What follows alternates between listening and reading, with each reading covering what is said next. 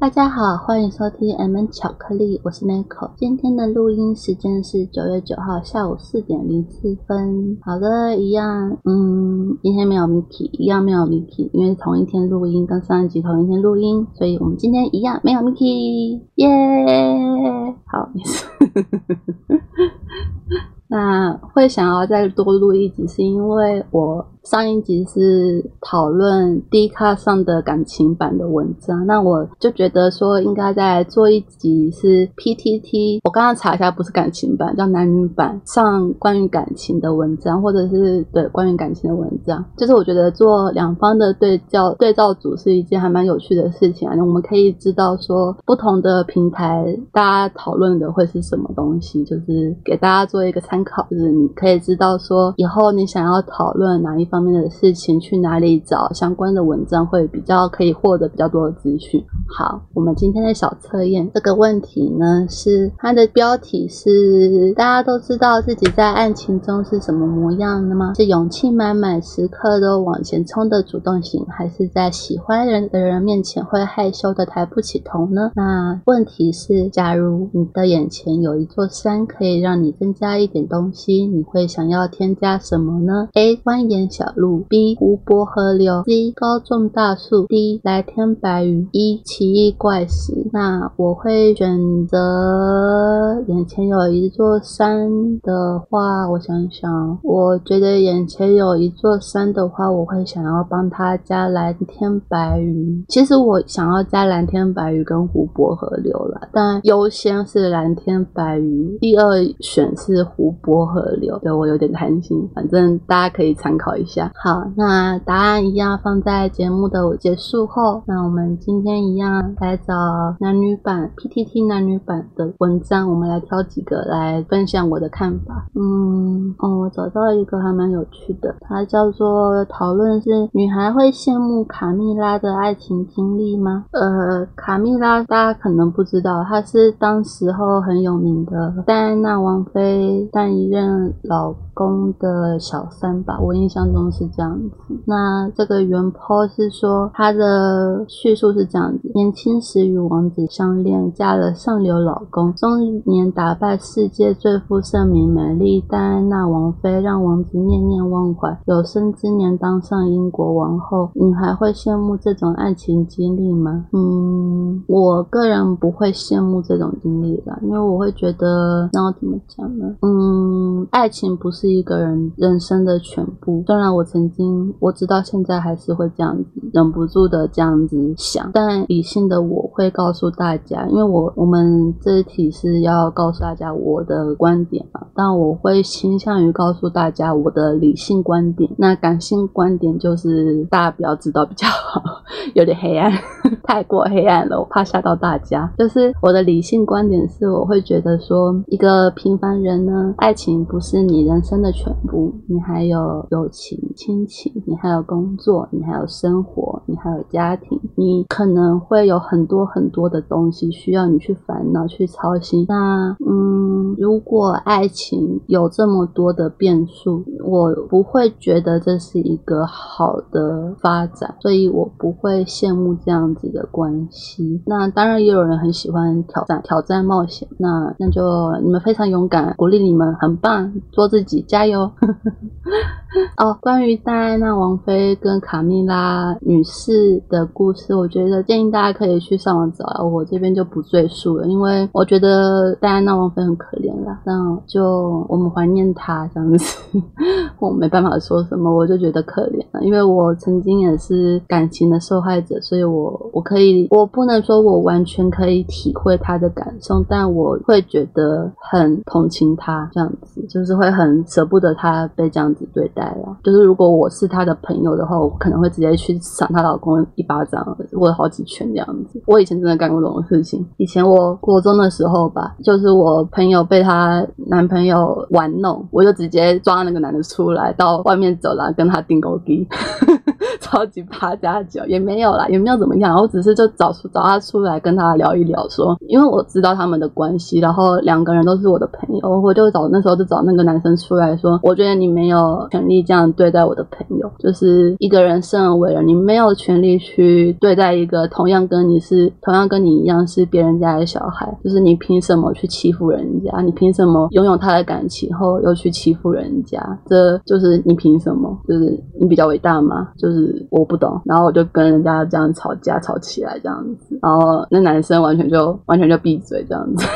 对我，我国中很我我我以前个性很凶啦，就是我到大学就交第一任之前都跟性很凶很恰，就嗯，可能是因为我很早就是管乐社的关系吧，大家应该以前有听我们讲过，管乐社就是女生当男生用，男生当畜生用嘛，所以我好像不是管乐社，我好像从我从国小就比较比较男性化一点，不是只说外貌上或感情上的男。性是我在处理事情方面比较像是大家既定印象男生会做的事情，就是我我比较直接，我不喜欢我就会直接跟你说你不能这样做，因为我不喜欢。那这当然是对不熟，应该是说这当然是对就是不熟的人我会这样子，所以我就以前很恰，超级恰。然后哦，我的不熟的人包含朋友，就对朋友对我来讲都是不熟的人，所以就嗯，不好意思，我的不熟的人比较多。那好，反正是我其实是一个很有义气的人啦，我可以这样子保证。就是嗯，我有研究过星座嘛，大家应该知道，就是我天秤座，我的对宫是母羊座，那所以我也会有母羊座的特性在身上，就是在一些场合，我可能会有表现出很像母羊座的性格。那我非常确定的一点就是，没有人可以动我朋友，就是谁动我朋友，就是跟我过不去，我就直接去跟斗这样子。谁动我朋友，我就是去找你麻烦，你就是找我麻烦，那我就会把麻烦添加回去。而且我天蝎座很多，我可以玩你，我有办法玩你。就是跟大家分享一下小小的星座小知识。好，我们再来是，嗯，这个蛮有趣的。为何谈女权主义要斗性别？看了有人分享女权支持者变性后自杀的故事，自我感受蛮多的。因为本身是双性恋，在二十四岁以前都是跟男生交往，在二十四岁以后认同了自己的身份。在分享这个故事的同时，等于是把自己摊在陌生人。面前，但看到许多充满仇恨的言论，让我忍不住。在我眼里，当男生跟当女生一样辛苦，因为人生中不公平的事太多了。只是女生、男生遇到的公不公平的事情不同。我身为女性，追求的只是公平，也不是所谓的女权自助餐。我知道，以我的条件可以找到的好的对象一定不少，人生可以轻松很多。但我并没有选择这样做，因为我发现跟女生交往的自己更快乐，我愿意辛苦一点，所以我认为他的自杀是因为发现追求公平很痛苦，而不是因为男生女生没有必要斗性别，我们都只是个人，交往过程中彼此只是要互相，而不是因为老一辈男性族群都没在做家事，所以现在都你们男生做。我跟我女友的相处是我负责早午餐，她负责晚餐，买菜也是一起去，一起讨论要吃什么，不是都丢给一个人做。另外有人说。当女生比较好找男生，其实不是这样的。最主要的关键还是看条件，条件不好，不管男女生都很难找对象。条件好，排队的一堆。所以要改变的不是性别，是自己本身的条件。当然也有可能是自己眼光高。例如我只是一个平凡人，我不会想说我要跟金城武交往，就像挑商品一样，买一个自己负担得起又喜欢的，而不是像，而不是说你们女生都拜金，你可以挑一个不。拜金的，又或者你也可以拜金啊。要改观的是世人对男生拜金的看法，不然他不偷不抢，为什么不能拜金？男生也可以被包养啊，只要你能不在乎世人眼光。所以我要，我觉得要斗的不是性别啊，祝大家都能找到心仪的对象。嗯，实哈，女权主义，我个人不是很喜欢。我得说，我觉得我比较这方面，呃，性别议题上，我比较嗯柏拉图一点嘛，就是理想国一点吧。我会觉得我们应该是要追求性别平等，而不是单纯的女权主义而已。也有很多男生，他们有遭受过性别上的霸凌、性别上的欺负、性别上的不公平，不是只有女性需要被讨论，也包含了男女性以外的第三性。也需要被讨论，所以我会觉得我们大家应该要追求的是性别上的公平，不论什么性别，你只要生而为人，你就拥有公平、公开、公正的权利。那我会说我不喜欢女权自，不是女权自助餐，我差点把我内心的想法说出来。好，我已经讲了，就是我会觉得不喜欢女权主义，是我觉得这个名词、这个词汇已经被污名化了，就是它已经不是一个中性的词汇了。你看现在大家提到女。女权主义只会想到女权自助餐，Me Too，可能艾玛华森吧，或者是可能哦，那个之前 J.K. 罗琳反同什么的，就是歧视第三性什么的。那我会觉得说，现在世界风靡的女权主义已经不是真正的女权主义了，它是一个变形的女权主义，就跟 Covid nineteen 一样，它是一个大家合理用来欺负别人的借口，就是我不喜欢你，我就说你违反了女。权主义，你歧视我们，我不喜欢你这样做，因为你歧视了女权。这就跟那个现在迪士尼很矫枉过正的那个种族问题一样嘛，一定要找非白人的女演员呢？唉，在搞什么东西呢？是什么人就是什么人，该是什么人就是什么人，不是因为我们歧视，而是这个故事发生在什么场景，就应该是要那样子的人去当主角，怎么可能发生在丹麦的？发生在丹麦这个。故事，然后美人鱼是个黑人呢？你在跟我开什么玩笑吗？我对那个选角很不满。那你假设跟我说发生在日本的《神隐少女》，看《神隐少女》这几天不是上映了吗？重新上映，《神隐少女千寻》如果是个美国人或者是个墨西哥人，你可以接受吗？不能接受吗？那你会不会有一天《神隐少女》真人化？我相信会嘛，真人版。所以观众你们可以接受吗？我是不能接受的。什么什么叫做改版？什么叫创新？改版跟创新都是要建立。在有理论、有逻辑的之上嘛？原本的故事是什么？原本的故事是发生在日本，日本的一个平凡的小女孩，通常都是日本人居多，怎么可能会是白人？那就不是平凡的小女孩了，那是一个比较比较家族比较不一样的小女孩啊。所以，嗯，回归正题，我觉得现在的女权主义就跟现在的种族主义一样，是一个变形的歧视、霸凌的借口。那所以每次提到这个叫斗性别，我其实。其实每次看到这种文章，我其实心里都蛮难过的啦。都是我会觉得说，嗯，人类没有必要这样子内耗。对我，我可能我比较就是我个人习惯，我讲到有一些比较信仰部分，就是信念部分的议题，我比较可能会用人类这个词汇，因为我会觉得，嗯，用人类这个词汇比较能表达我的理性感受了。我们人类不需要内耗嘛？我们人类已经做了很多伤害地球的事情，我们人类。已经发生过很多悲剧了。那我们再这样内耗下去，只是造成更多的社会负担而已，只是造成更多人的不快乐。没有必要这样内耗下去。我们如果可以让更多人快乐，我们为什么不做这样子的事情呢？那每次谈到女权主义就要斗性别，我会觉得很难过了。就是，嗯，就我说的嘛，不要内耗。因为男对我而言，男女生都是一样的。我们没有，我们只有外形上不一样，生理上不一样。我们的心灵上基本上是一样的，我们可以一样很敏感，一样很坚强，一样很柔软，一样很刚硬。可是，嗯，只是因为我们的生理条件不同，而造成我们有用拥有的东西不同。那我觉得这个没有什么好斗的，因为男生有的女生没有，女生有的男生没有嘛，那没什么好斗的。的确有很多人滥用女权自助餐，导致很多人对于女权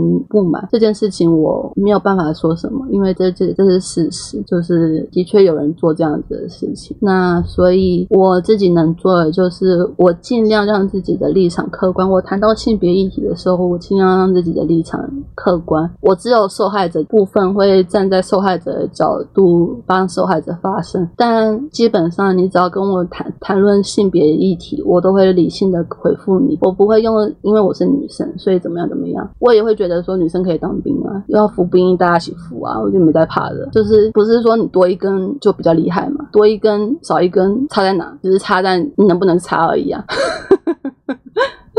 而且少一根也可以插，又不是少一根就不能插，少一少一根我可以找别的东西插呀。好，所以那至于袁坡说的说为什么谈到女权主义就要斗性别，是因为我觉得是因为太多人对于滥用女权主义这个词汇的人不满了，所以才会想要斗性别。因为通常滥用这个词汇的人都是某些性别的人居多，那是什么性别我就不多做赘述了。那其实我觉得不止讨论到女女权主义的时候会斗性别，我觉得只要讨论到任何跟爱情有关的都很容易会占性别，就是啊，你们就是女生怎么样怎么样怎么样，你们就是女生比较 sensitive 一点，你们就是男生所以怎么样怎么样一点，比较直男一点。我就觉得，嗯，不要这样子好吗？就是嗯，拿性别出来讲，并不会对问题有任何的帮助。就是假设今天男生女生吵架，好，假设他们为了一顿情人节晚餐吵架，然后男生就是说，你们就是女生太太过坚持要什么罗曼蒂克的晚餐啊，我就是很忙很。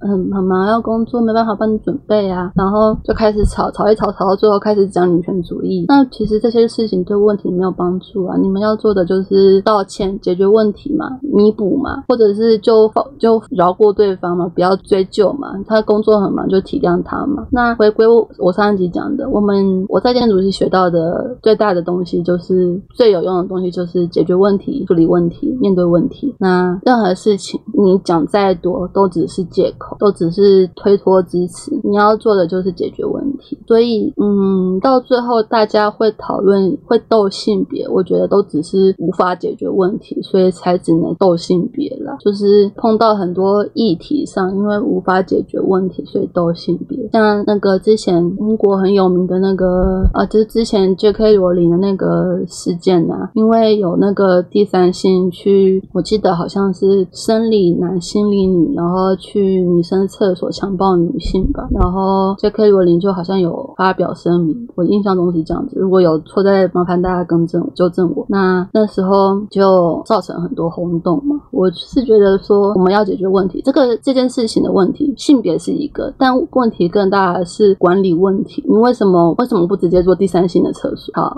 这可能是其中一个方案。那你为什么不那怎么讲？你的人员管制为什么维安有那么大的疏失？他去公共厕所强暴你的公共厕所外面，难道外面就没有应该要有的监视器维安那一些的吗？难道就没有人在没有任何保全在附近，没有紧急通话吗？我记得印象中公共厕所都有一个紧急求助铃，他如果那个紧急求助铃是没有用吗？没有装吗？还是按了之后根本没有人反应，没有人能在第一时间救助那个女性？那这个才是问题本身吧，而不是性别，性别只是其中一个因素，但问题本身是那个厕所。是有瑕疵的厕所，是一个不安全的厕所。那我们要做的问题是让公共厕所变成是一个安全、安心，让大家不管任何性别都可以安心使用的公共厕所，而不是创造出一个没有安全感、让人觉得危机四伏的厕所。所以性别只是借口，性别只是让大家不愿意去解决问题的借口。我觉得是这样子。那再来厌女情节嘛，就是大家斗性别，就是会有所谓的厌女情节。嗯，我觉得。厌女情节就是很深很深的华人文化、亚洲文化的造成出来的怪物。那你要不要让这个怪物在你心中滋生，让在你的心中成长？你有选择的权利。你要不要厌女是你的选择。不管厌女的背后的故事是什么，我们是现代人类，我们有三 C 手机、三 C 电脑，有拥有许多的知识，拥有大数据，拥有资料库，拥有许多书籍，拥有许多知识。我们拥有选择的权。利，我们永远永远都会选择的权利。你可以讨厌女生，但你可以选择尊重女生。我讨厌你，但我尊重你。就像嗯，那个帮伏尔泰写自传的那个女女作者，就是帮伏尔泰的一生写一个注解，不是伏尔泰本人讲的，是伏尔泰写那个自传的女作家写的注解，就是我不认同你，但我誓死捍卫你你发言的权利，好像是这样子。我有点忘记全名是全文是什么，但大概是这样，就是你可以讨厌，但你必须尊重。就是讨厌是主观感受，但尊重是一个客观的表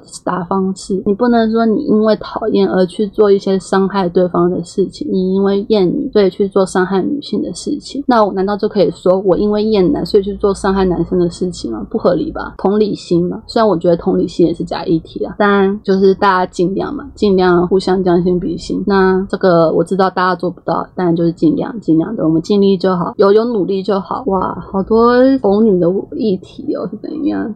我看到一个还蛮有趣的，我喝个水。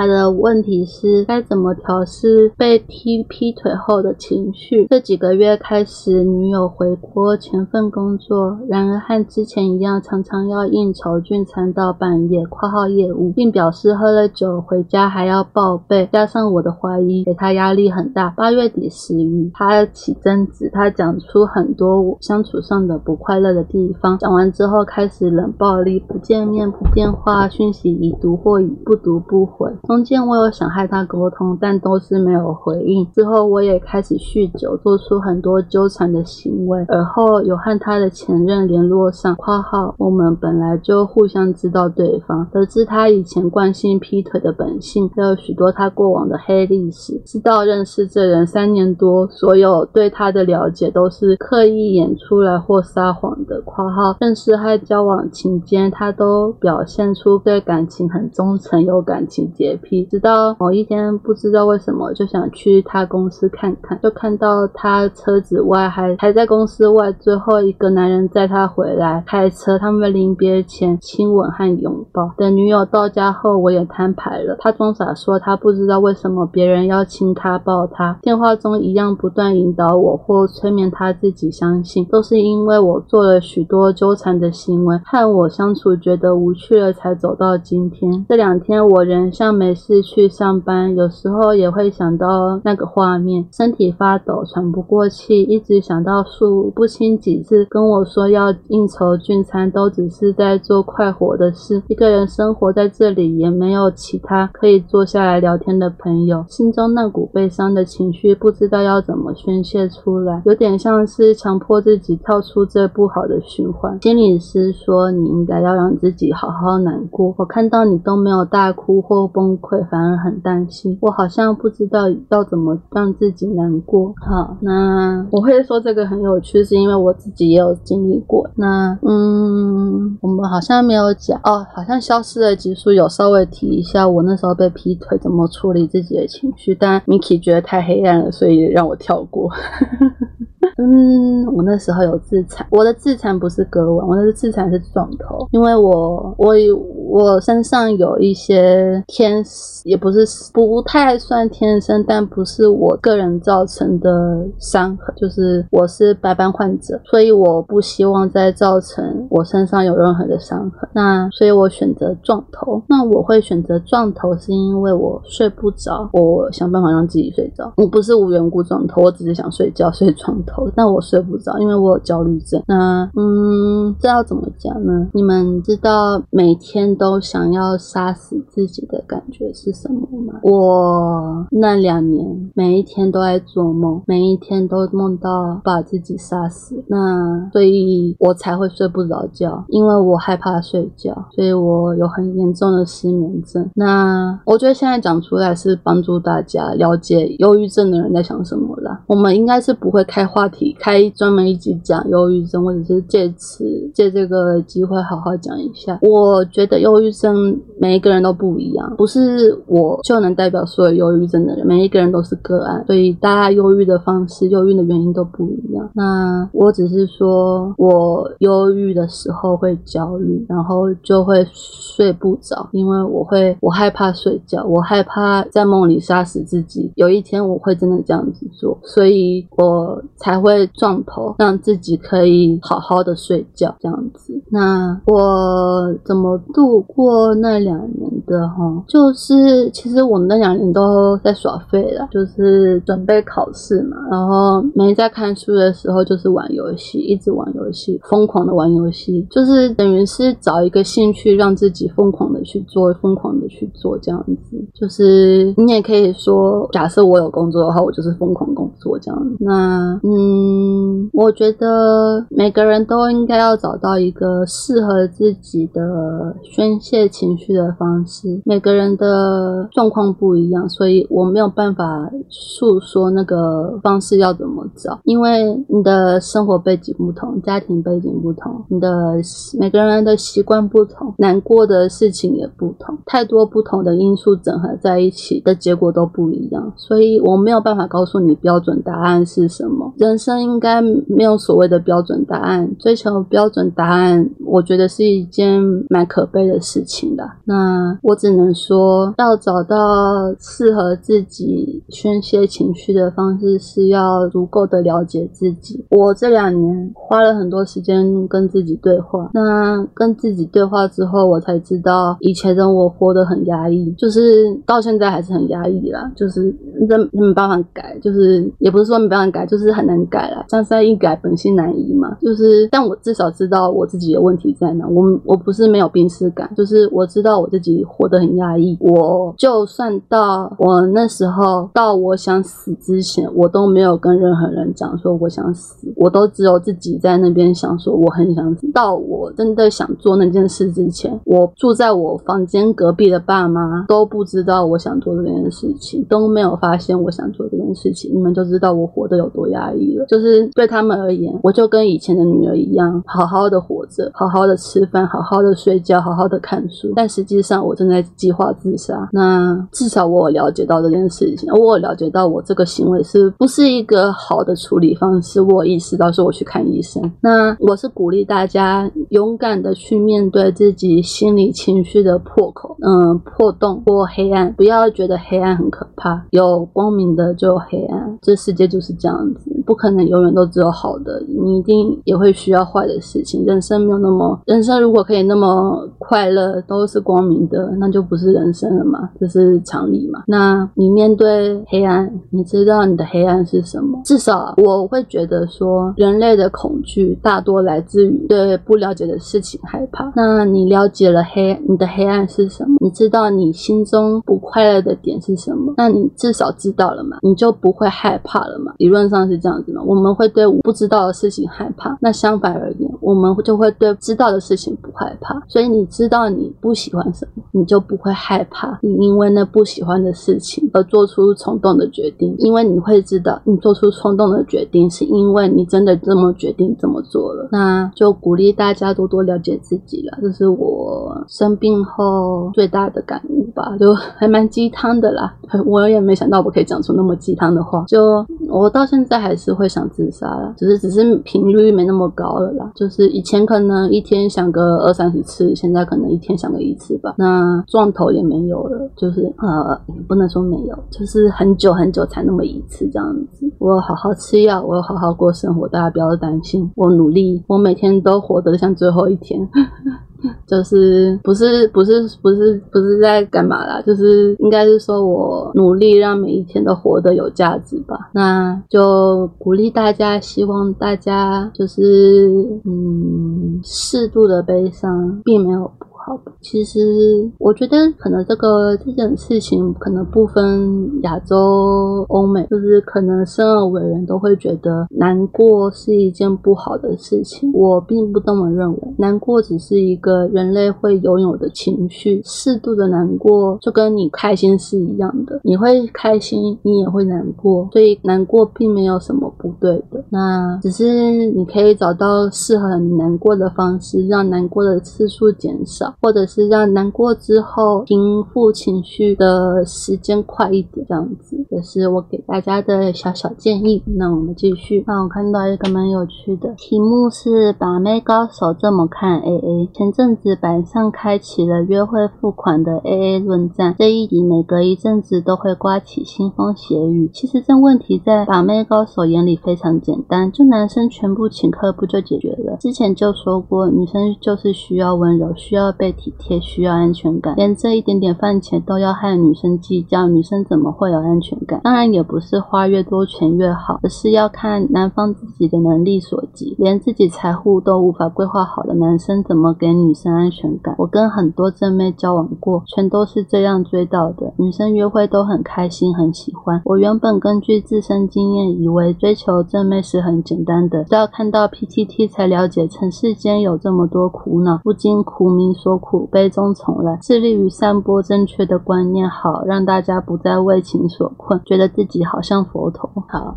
我会觉得有趣，是因为我们之前有跟 Miki 讨论到约会要怎么付钱嘛。那嗯，我会，我不是要从炒冷饭，我是想要借这个话题延伸出说，嗯，我觉得约会就跟谈一段感情一样，就是没有什么是谁应该做的，每一件事情双方都应该做，就是你对我好，我应该要对你好，你付钱我也要付钱，你称赞我，那我应该也要称赞你，就是一个约会，就是一段小小的短暂的。相处嘛，短暂的在一起，我不我说的不是那种真的交往或什么，就是短暂的在一起相处这样子。那所有的行动都应该设身处地的想，说我这样做会不会对他造成什么影响？我应该要怎么做让他更开心？我应该怎么做让这个时间我们相处的时间可以留下好的回忆？所以举例来说，付钱这件事情，我觉得双方都应该要处理。你不管 A A 还是轮流付还是什么都好，就是当然把妹高手说的那是其中一个方案啦。就是你如果真的担心，你就全付，就是让女生开心。我不能否认全付是一个方法，就是这可以适用于很许多女生身上。我不是说所有，就是但有些女生会买单是没错，我不能否认。但是我会觉得，嗯，作为一个新时代女性，付一点钱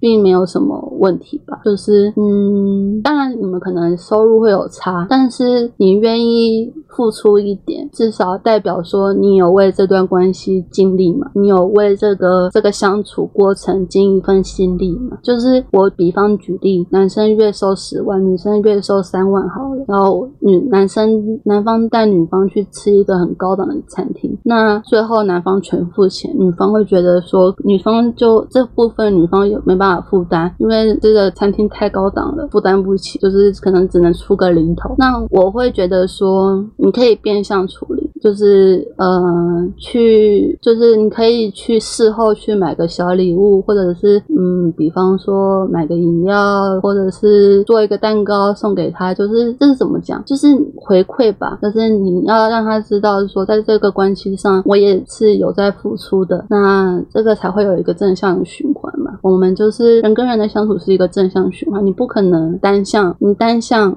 也是。不好的就是你单向，那你只会就是把东西一直投入石，就是把石子一直投入水池里，永远不会得到回应嘛。那你不做也是不好的，因为你没有人应该这样子被无偿的对待。因为如果有一天你真的被无偿对待，宇宙会回馈给你的就是你以后会要付出的更多，你只是时候未到而已。你只是现在不用付出，不代表你以后不用付出更多。你以后会不会？付出更多，没有人知道，只是现在你可以享受短暂的美好而已。所以我会觉得，好，可能听起来像很恐吓啦，但我会觉得说，人跟人之间本来就是一个循环的过程，你不付出，有一天这个因果循环会回到你身上。那就像举例来讲好了，渣男他渣，难道他就没有问题了吗？他就没有他人生课题了吗？我就不信，他一定有他人生课题，只是我们不知道而已。好，那我们回归正题，钱的部分。女生可以想办法处理嘛，或男生如果经济比较低，也可以想办法回馈嘛。那再来是行动上，有人负责规划行程，那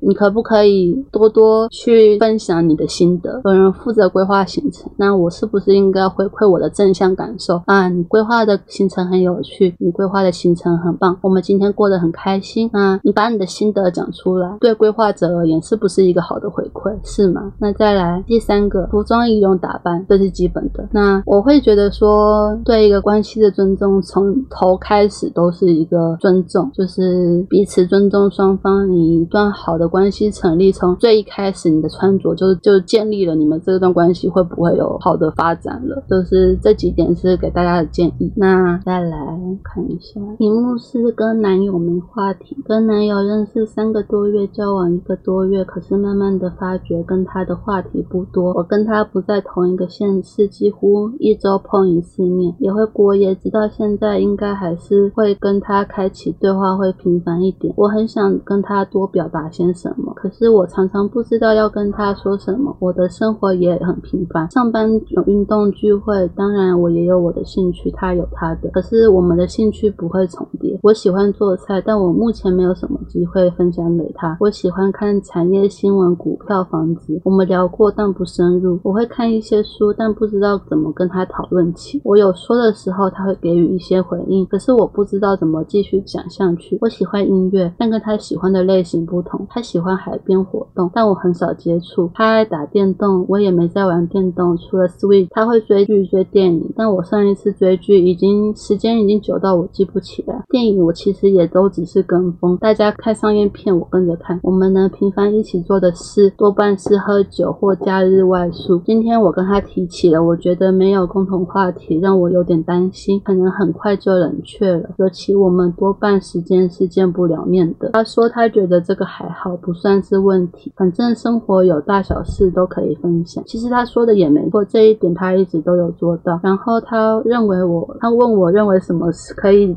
怎么做？我只想得到，那我就跟他一样，什么大小事想到什么说什么。可是过往经验告诉我，流于形式的对话会让我慢慢想逃避。也跟他说能见面就多见面。我们现在大约一周见面一天，这其实已经是我们努力调整彼此时间下来的安排了。再多见面也不容易，分隔两地，工作不同，我不懂他的工作，他也不清楚我的兴趣也不同，有点悲观纠结，是不是？应该努力试试，还是应该看清楚不太适合，避免奋力一试之后才发现难以磨合？也不知道是不是我想太多，还是我突然太悲观了。哦，我觉得这个这这个文章，哎，我不得不说，PTT 的素质还是稍微好一点。他一楼就分享了一个一本书，叫做《哈佛 ugo 行为科学家的脱单指南》，作者指出较常见的择偶的聚焦错觉以及长。长期关系经营伴的伴侣特质，可能没那么重要的特质，有金钱、外貌、个性相似、共同兴趣。比想象中个性更重要的特质是情绪稳定、心地善良、忠诚心、成长型思考，能带给你最好的一面，处理争执的能力。那我觉得这个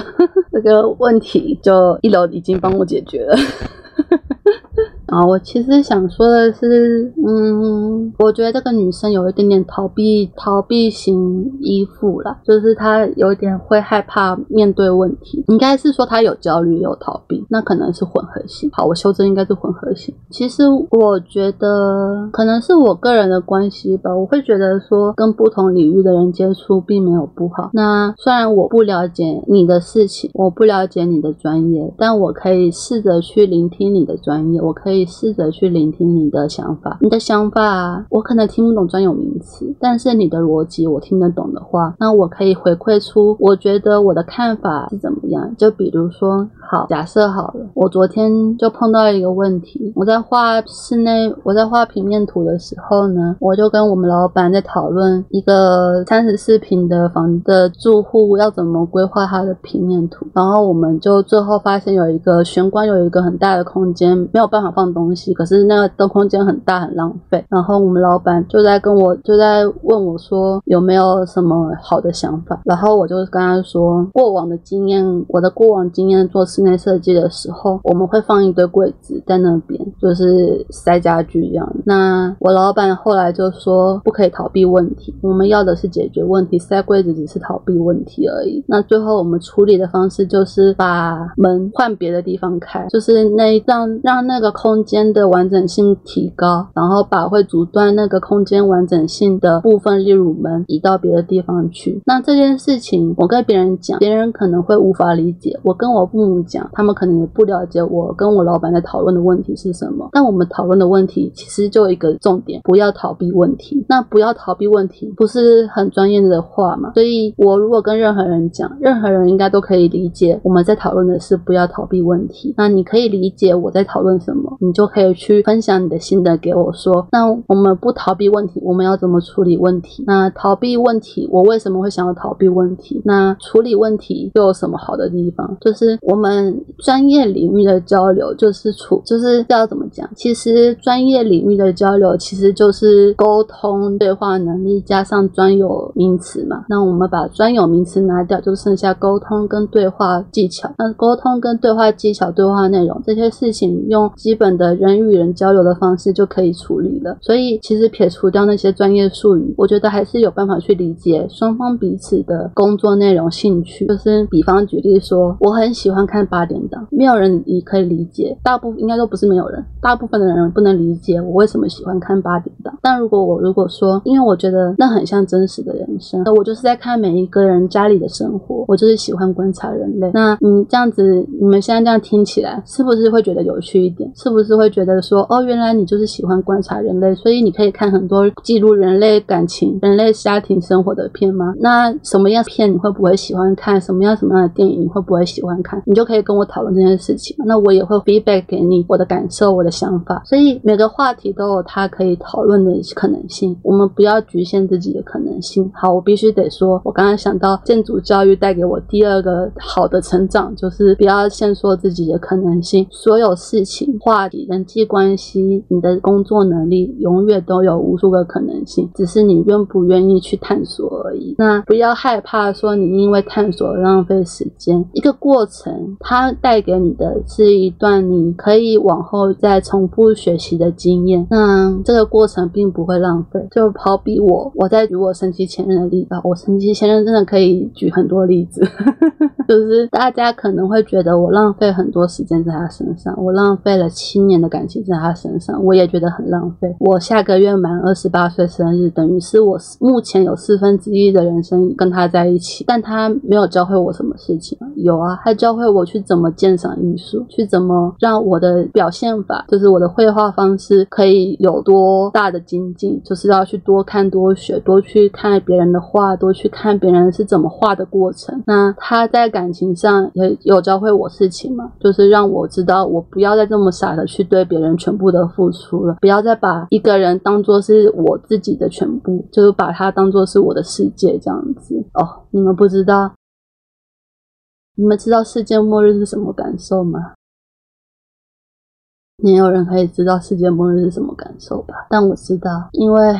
我被劈腿那一阵子，我的世界就是末日，我整天都在末日里生活，我就很像在那个末日危机的那些存活僵尸病毒下存活下来的人类，不断的逃杀，不断的逃，不断的奔走，不断的杀戮，不断的想办法存活下来。所以我杀不死我的，使我更坚强。那所以那七年的时间，并我并没有浪费啊，我其实也有学到东西。而且你看，我那时候毕业设计，我一个人做两个人的毕业设计，我的。设计能力应该是有加强的吧，我那时候快速提升很多这样子，所以就是就告诉大家不要先说可能性了。我们虽然人类会对未知害怕，但可能性。可能性跟未知是有一点点重叠，它们就像那个文氏图一样是有部分重叠的。但我觉得可能性是一个中性的词汇，甚至可以说它是一个好的词汇。就是很多可能性，虽然有坏的有好的，但嗯，可能性多一点，你的选择就多。你的选择越多的话，你可以去有更多的判断，说你该怎么做会更适合这样子。所以不要害怕可能性，好吗？创造出更多可能性，我们有更多的话题，你就不用害怕你会不会失去这个男朋友了。那我们来小测验解答：假如你的眼前有一座山，可以让你增加一点东西，你会想要添加什么呢？A. 蜿蜒的小路；B. 湖泊河流；C. 高壮大树；D. 蓝天白云；E. 奇异怪石。A. 选择蜿蜒小路的你，对自己相当没自信，甚至有点自卑。遇到喜欢的人，往往都不敢。主动靠近，小心这样的你会不小心错过原本属于你的爱情哦。B 湖泊河流，选择湖泊河流的人心中，爱情永远都排最后一位。对你而言，亲情、友情、工作都比恋爱重要。即使谈了恋爱，在你心中，你最爱的还是只有自己。C 选择高中大树的你，对另一半的挑选非常严苛，你希望对方各方面都高于水准，最重要的是对方要和你能心灵相通。虽然在坏人眼中，就会觉得你很会觉得你很挑，但是你也只是不想浪费太多的时间在没有结果的人身上罢了。第一，选择蓝天白云的人，容易在爱情中没有安全感，对另一半总是起疑心。虽然你总是说服自己不该这样，但是总控制不了对对方的怀疑。太过矛盾的心态，让你在感情中越来越不像自己。一，奇异怪石，选择奇异怪石的你，对另一半有相当强烈的控制欲，也相当爱吃醋。你希望另一半不要脱离你的轨道，也不想看到他和异性互动。只要他和对方有说有笑的话，你可是会气炸的。